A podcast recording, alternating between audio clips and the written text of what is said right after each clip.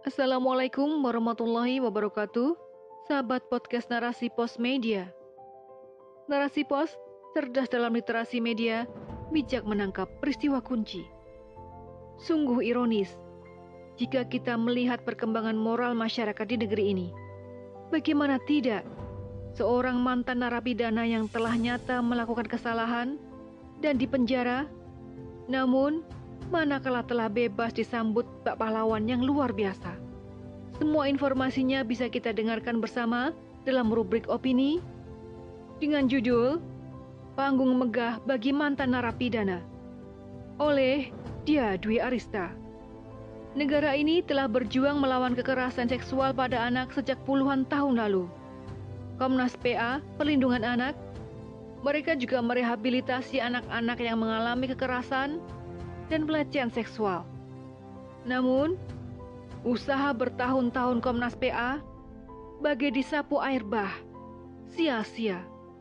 Semenjak seorang mantan narapidana kasus pelecehan seksual, Saipul Jamil SJ bebas dari bui.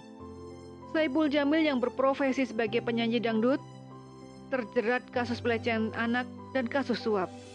SJ yang masuk bui pada 2016 lalu akhirnya bisa menghirup udara kebebasan pada 2 September 2021.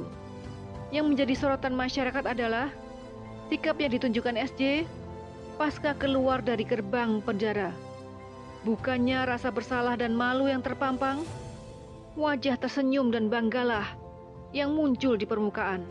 Apalagi kebebasannya disambut keluarga dan orang terdekat bak pahlawan yang pulang dari perang.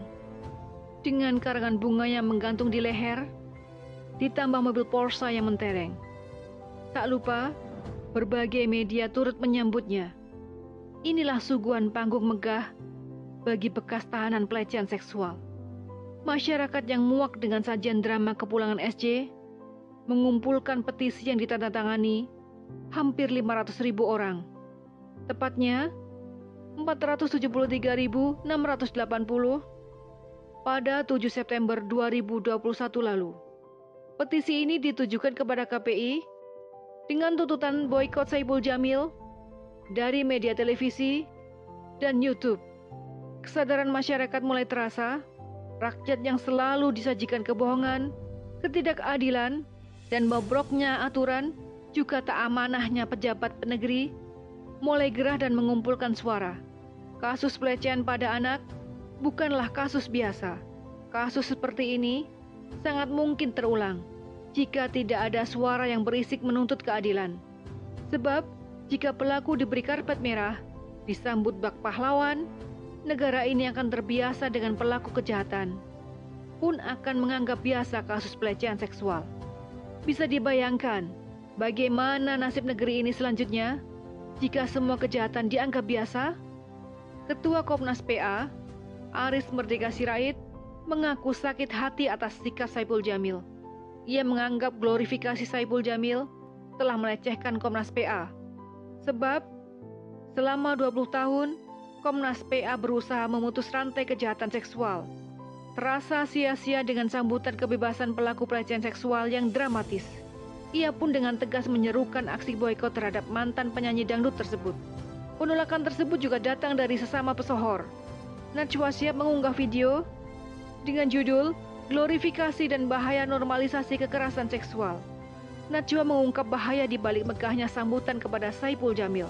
Dalam video berdurasi 3 menit 19 detik itu, Najwa mengatakan jika penyambutan ini akan menjadi pemakluman terhadap pelaku kejahatan seksual dan kejahatan seksual itu sendiri. Tak hanya Najwa, Kemal Pahlevi, Reskia Adiameka, Ari Kriting, dan yang lainnya pun turut ambil suara menentang sikap berlebihan keluarnya Saipul Jamil dari penjara. KPI sebagai regulator penyiaran terkena getahnya setelah kemunculan Saipul Jamil dalam beberapa acara di media televisi dan kanal YouTube. KPI pun berjanji akan mengkaji ulang penayangan Saipul Jamil di pertelevisian Indonesia. KPI juga meminta semua media berhenti untuk mengglorifikasi kebebasan SJ. Namun, tak lama kemudian Ketua KPI Pusat, Agung Suprio, saat menjadi bintang tamu di kanal YouTube Deddy Corbusier, pada 9 September 2021 mengatakan jika Saipul Jamil dapat tampil di publik dengan syarat hanya memberi edukasi bahaya predator seksual. Ia menganggap jika dalam kasus ini terdapat HAM, etika dan hukum yang ditegakkan. Pernyataan ini menggambarkan betapa negeri ini sudah cacat sosial, masih memperlakukan penjahat dengan spesial. Apalagi, belum lama tubuh KPI juga tertoreh kasus yang sama. Perundungan dan pelecehan seksualnya mengemuka.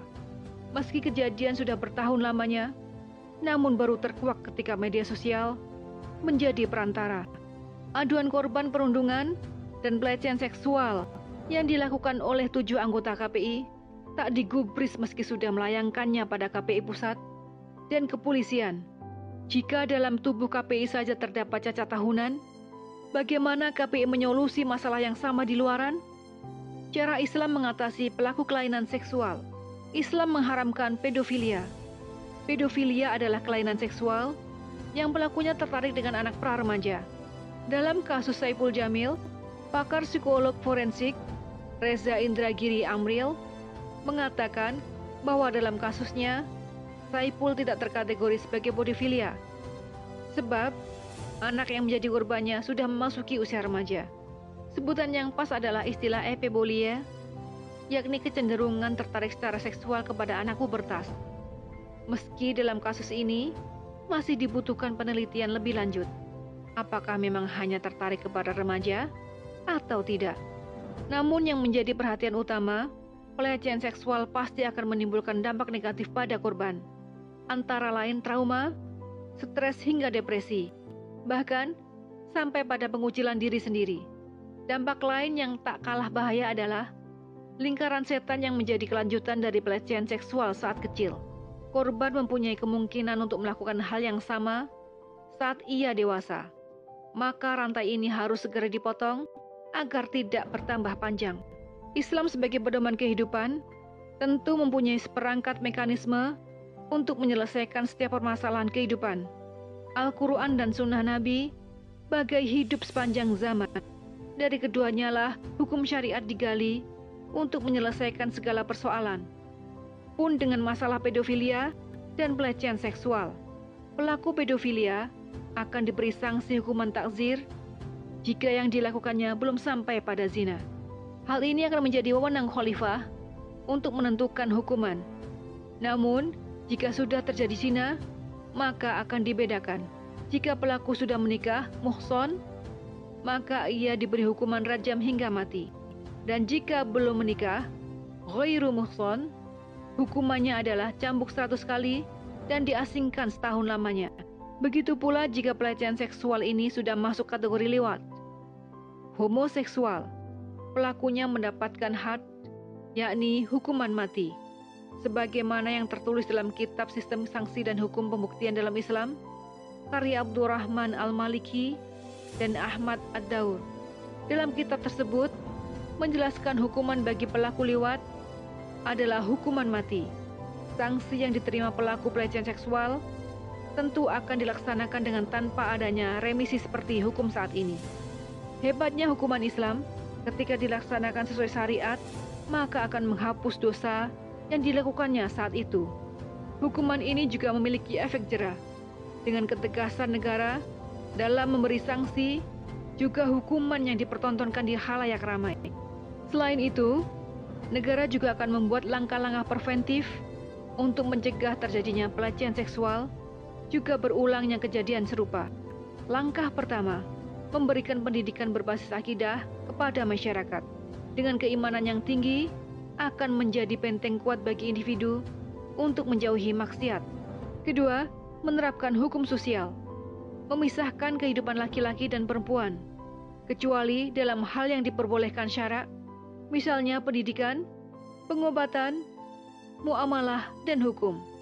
Kontrol masyarakat juga ikut andil dalam kesehatan sosial. Adanya amar ma'ruf nahi mungkar akan mencegah terjadinya kerusakan yang lebih parah. Ketiga adalah pemberlakuan aturan oleh negara. Tak jarang, perilaku menyimpang didapat dari media. Peran penting ini hanya negara yang mempunyai kendali. Negara mempunyai kekuatan untuk memfilter segala konten-konten di media agar tidak menimbulkan rangsangan negatif pada masyarakat. Media dijadikan sumber pembelajaran dan dakwah, bukan alat mengeruk harta. Tak hanya itu, negara juga yang akan memfasilitasi pendidikan, membuat suasana kondusif bagi masyarakat untuk beramar makruf dan menghukum jika masih ada pelaku pelecehan seksual. Dengan berfungsinya negara sesuai aturan syariat Islam, masyarakat akan terlindung dari segala kemaksiatan, meminimalisasi, bahkan menghilangkannya. Negara inilah yang menerapkan hukum Islam sebagai satu-satunya aturan. Negara ini disebut dengan khilafah. Wallahu a'lam bishawab.